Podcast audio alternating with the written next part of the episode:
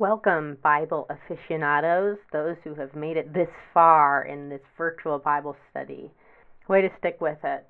This is going to be our last episode of the 1 John study, and I'm Amy Clarkson, and you're listening to Zone Logos, which stands for the living word in Greek. We're finishing up today. This is chapter 5 in 1 John, and if this is your first time listening, you may want to go back and search for this podcast and start at the beginning. Then again, you can always just jump in here as well. I'm reading from the NIV version, but feel free to follow along in whatever version you prefer. And again, I love hearing your comments and thoughts and things that stick out to you. Thanks for reaching out, those of you who have. All right, let's jump in. This is 1 John chapter 5, and I'm going to start with verse 1. Everyone who believes that Jesus is the Christ is born of God, and everyone who loves the Father loves his child as well. A couple things in this verse. First, John's using this phrase again, born of God. He's used it a couple times in this chapter. That word, born, comes from the Greek word geneo, which means offspring. It's where we get our word genetics or genealogy. If this passage seems a bit familiar, I'm going to remind you that in 1 John chapter 4, verse 7, John said, everyone who loves has been born of God and knows God. So what's the slight difference here? In chapter 4, he said everyone who loves, and in this one, he is saying everyone who believes. That word believes comes from the Greek word pisteo, which is where we get our word faith. Faith is also from that same root word, and it means to be persuaded. Now, as we read through these verses, there's going to be a very circular rhythm to this, where we're going to be talking about love and about faith and about obedience. I want you to kind of see how these all continue to circle in on themselves. So John's not contradicting himself here in chapter 5, saying something different by saying it's belief that leads us to being born of God instead of love. You're going to see that it's all linked together. This last little clause here in chapter 5, verse 1, about everyone who loves the Father loves his child as well, is one way that John is linking the concept of chapter 4 to this one, saying it's not just about belief, but if we believe this and then we love the Father, we're going to love all of his children as well, our brothers. Verse 2 says this is how we know that we love the children of God, by loving God and carrying out his commands. In other words, if we were in doubt, if we were wondering how do we know that we're actually loving God's children? And what's the proof of that? He's giving us the answer. Get ready for this all to be circular. He's saying it's by loving God and carrying out his commands. And carrying out comes from the word poieo, P-O-I-E-O, which means to make or do. So it's an actual action that we're doing. There's another small change in different versions. Mine has a colon, then it says by loving God. This is how we know by loving God. But in the Greek, there's actually a little phrase here that means whenever. It's hotan, H-O-T-A-N. And it means when this is happening, this is how we know this. This is the proof. So another way to read this would be, this is how we know that we love the children of God whenever we're loving God and carrying out his commands. It's just a small little link there. Okay, quick review before we go into verse 3 and 4. What's important here so far? That we have faith in everyone who believes, and that we love the children of God, and we know we're doing that when we're loving God and obeying his commands. Okay? Now let's read 3 and 4. This is the love of God, to obey his commands, and his commands are not burdensome. For everyone born of God overcomes the world. This is the victory that has overcome the world, even our faith. Okay, this is that great circular link now. So how do we know we're loving others? Well, we've got to love God and carry out his commands. And what is actually loving God? Guess what? It's obeying his commands. And if we're forgetting what his commands are, I would direct you back to 1 John chapter 3, verse 23. This is what this says. And this is his command, to believe in the name of his Son, Jesus Christ, and to love one another as he commanded us. Okay, we're back to faith and love again. So watch the circle, right? We are to have faith that he is Christ. And then when we do that, we love others. And we do that by loving God and following his commands. And what is it to Love God, it means to obey his commands. And what is his command? Is to have faith and to love others. It's a giant circle. So those three things remain the most important, but you can't pick out which one is more important. That's what's lovely about a circle, a never-ending circle, is that they're all of equal value. So faith and love and obedience. Not one is greater than the other, and they all link and lead to the other. Now, this last part of verse 3 says that his commands are not burdensome. Burdensome comes from the word to, that means to be heavy or pressing down with force. It's not supposed to be something hard to carry around. I would ask this just on first thought, does it feel like a burden ever to love everyone or to love our enemies, to always love our brothers and sisters? It's not supposed to, according to this, at least the command itself. And he goes on to explain a little bit more with the sentence in verse 4, for everyone born of God overcomes the world. This is the victory that has overcome the world, even our faith. The language used in this part is very warlike. In fact, the word is used 3 times in its different forms. It's the word overcome or victory. Those come from the same root word in the Greek, which is nikao, N-I-K-A-O. And it really does mean to conquer. It's a victory in battle. It's a very warlike term again. So in verse 4, he's using those words and trying to explain it to counter what he just said, that his commands are not burdensome. If you think about being weighed down by something oppressive, this would be the opposite. It's a conquering, a victory. It's to rise above that thing that seems hard. And what does he say in the last part of verse 4 that is this victory? How do we do this? Even our faith. So here we are. We're back again to this circle of faith or belief, love, and obedience. This last sentence says in verse 5, who is it that overcomes the world? Only he who believes that Jesus is the Son of God. So this is explaining that element of faith as it's tied with the idea of overcoming the world. I would pause here just to ask you to think about that. What does it mean to have victory over the world or to overcome the world? Picture what that means. Does that mean having significance or success? Does that mean financial independence? Does it mean living a long life? Or does it mean living with peace in the midst of chaos? Or feeling fulfilled despite the outward circumstances? I don't have the right answer, but notice that whatever it is that it means to overcome the world, it doesn't say that we do that by being perfect, never sinning, earning some type of form of righteousness. It's really talking about belief, about faith. And so then the next question is, how does faith or belief help us to have this victory? What's the mechanism there? For me, it's not just faith as a noun, but faith as a verb, that idea of belief being something that we put into action. And if I am putting my faith or my beliefs into action, it's accompanied by hope. If I truly believe the promises and the reality of what I find in the scriptures, then I have hope and peace and joy, and all of those inward transformations are what help me personally have victory over the world, over any circumstance, over any crisis. Let's move on because we're switching a little bit now. John starts in verse 6 by saying, this is the one who came by water and blood, Jesus Christ. He did not come by water only, but by water and blood. And it is the Spirit who testifies, because the Spirit is the truth.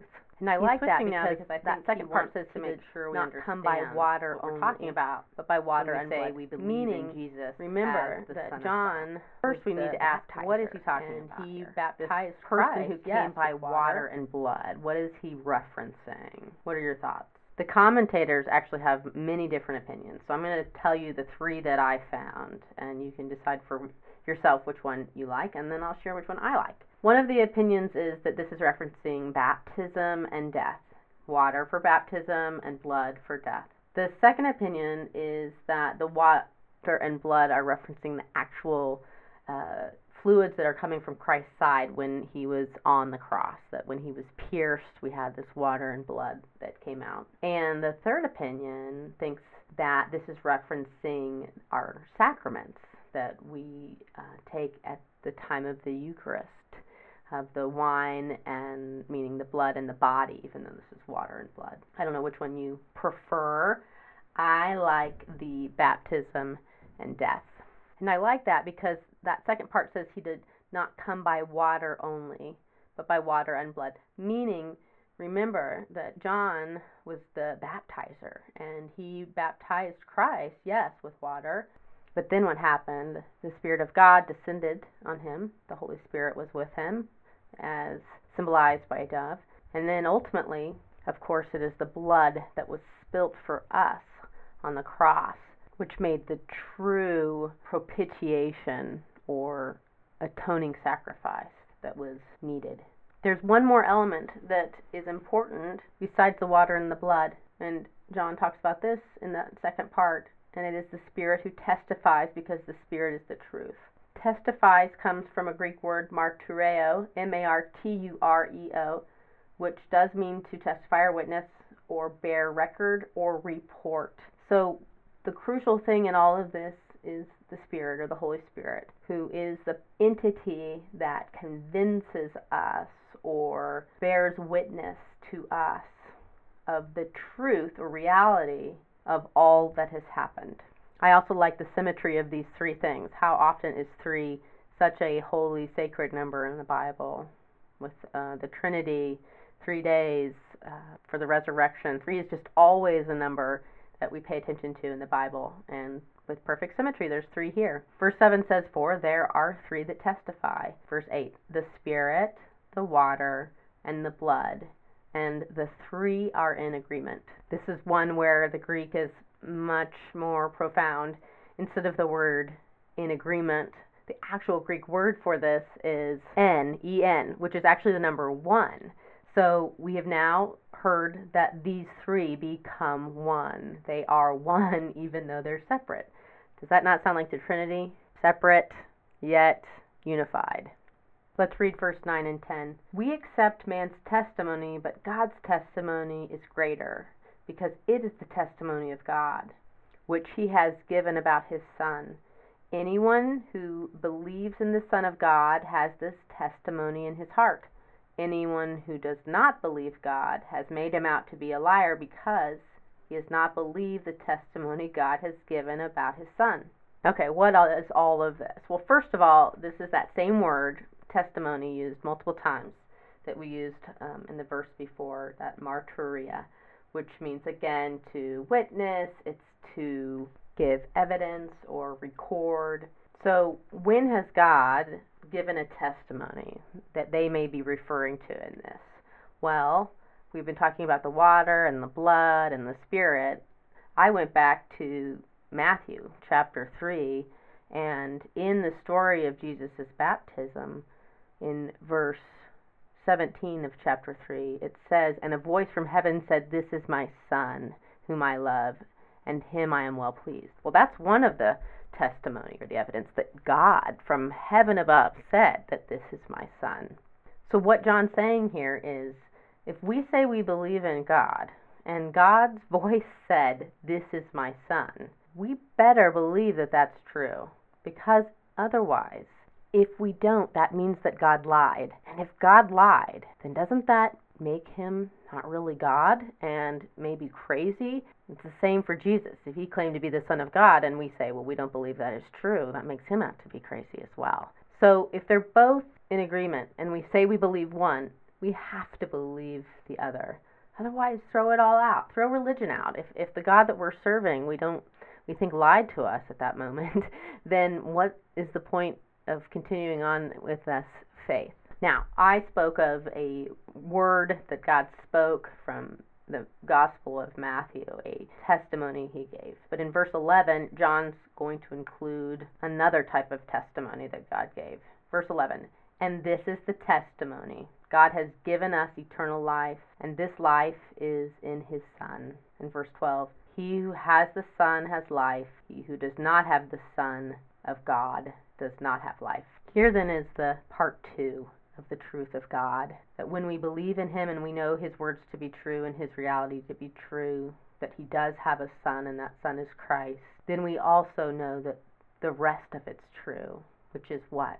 That we have eternal life through that Son, through Jesus Christ. They're linked together. Now, in this last verse, he says, he who has the Son has life. I just wanted to ask you what you thought that means. How do you have the Son? What does that mean to have Christ? The Greek word have is echo, E-C-H-O, which means to hold or to possess. So if we possess or have the Son, we also possess or have life. And this word life in the Greek is zoe, and it's both physical and present life, but it's also spiritual or future existence. So when we have Christ as a part of us, we truly get to experience life both now and later. Verse 13 says this, I write these things to you who believe in the name of the Son of God, so that you may know that you have eternal life. Verse 14, this is the confidence we have in approaching God, that if we ask anything according to his will, he hears us. Verse 13 is reminding us that if we believe, then we have eternal life, and we should know that we do. We should have confidence. But there's another type of confidence he talks about too in verse 14. This word confidence is parresia, P-A-R-R-E-S-I-A in Greek, and I like this word. It's all of speech. It's being outspoken, frank, or blunt. In other words, when we know that we belong, and because of our belief in Christ, then we get to have an outspoken, blunt attitude when we approach God. I love this because it's not just a posture. It's not just being confident, meaning we don't have fear. This is a outspokenness. It's being able to say what we want and act how we are without any type of fear. That second part says, if we ask anything according to his will, he hears us. Let's break that down briefly. Ask, in definition, is to ask, beg, call for, crave, or desire. It's pretty broad. If we do have any of those intentions, and this isn't key, it's according to his will. Will here is Thelema, T-H-E-L-E-M-A, and that word is only ever used when we talk about God. It's desires of God, not of man. So if our desires are according to his desires, or we're craving what he's craving, then it says he hears us. And that comes from the word that we use for acoustic, akuo, which means to listen. He's hearing us. And this last part I really like. That's verse 15. And if we know that he hears us, whatever we ask, we know that we have what we asked of him. Do you hear what he's saying? That if we believe and we have a desire that matches with God's desire, then we already know that that has been answered. We might not see it, but we already have the answer. That's a pretty profound statement, and I wonder if we can really believe that. Let's finish up here. Some still good thoughts in these last few verses. Verse 16, if anyone sees his brother commit a sin that does not lead to death, he should pray, and God will give him life. This verse, in anyone who sees his brother, that word is actually horao, H-O-R-A-O, which means to see with the mind. I think that's important to notice. This is a spiritual seeing, not a physical seeing. So in other words, if we are directed or have a concern inwardly about a brother, and this is a brother or a Christian that we think may be committing a sin, then what does it say we're supposed to do? Does it say we're supposed to go confront this person? Are we to correct this person? Are we going to go tell everybody else about this person? No, what is our first response here? We are to pray that God will give him life. That's that same word, zoe, life, meaning both now and spiritual and eternal. I think this is a good word for us. I think sometimes we think it's our job to go correct everybody, But God is specifically saying if we're concerned, we need to stop and pray. And then the second part of this verse explains this sin that leads to death. It says this, I refer to those whose sin does not lead to death. There is a sin that leads to death. I am not saying that he should pray about that. At first glance, this may seem really odd, because aren't we supposed to want everybody to, should we pray about everybody? But he's talking specifically the sin that leads to death. When this is a sin or a direction that's a state or a habit of sin that's willful and persistent when you look up this definition. So in other words, if somebody's life is very willfully and persistent and following in a course leading to death, because we know sin leads to death, what John is saying is we shouldn't request. It's actually a different word than pray. It's not the word that we just used, even though my translation uses pray. This is actually different. It's a word, eroteo, E-R-O-T-A-O, and it actually is not true prayer. It's the definition of that word is to ask for special favor or preferred portion or special consideration. Do you see now what he's saying? Is if somebody's life is willfully disobedient, we shouldn't ask God for a special favor for them, is what he's saying. We shouldn't say, hey, let them off the hook, and they should get some special favor or preferred position. All John is saying is, don't do that. Let the natural process happen. And that doesn't mean we can't pray for life for them.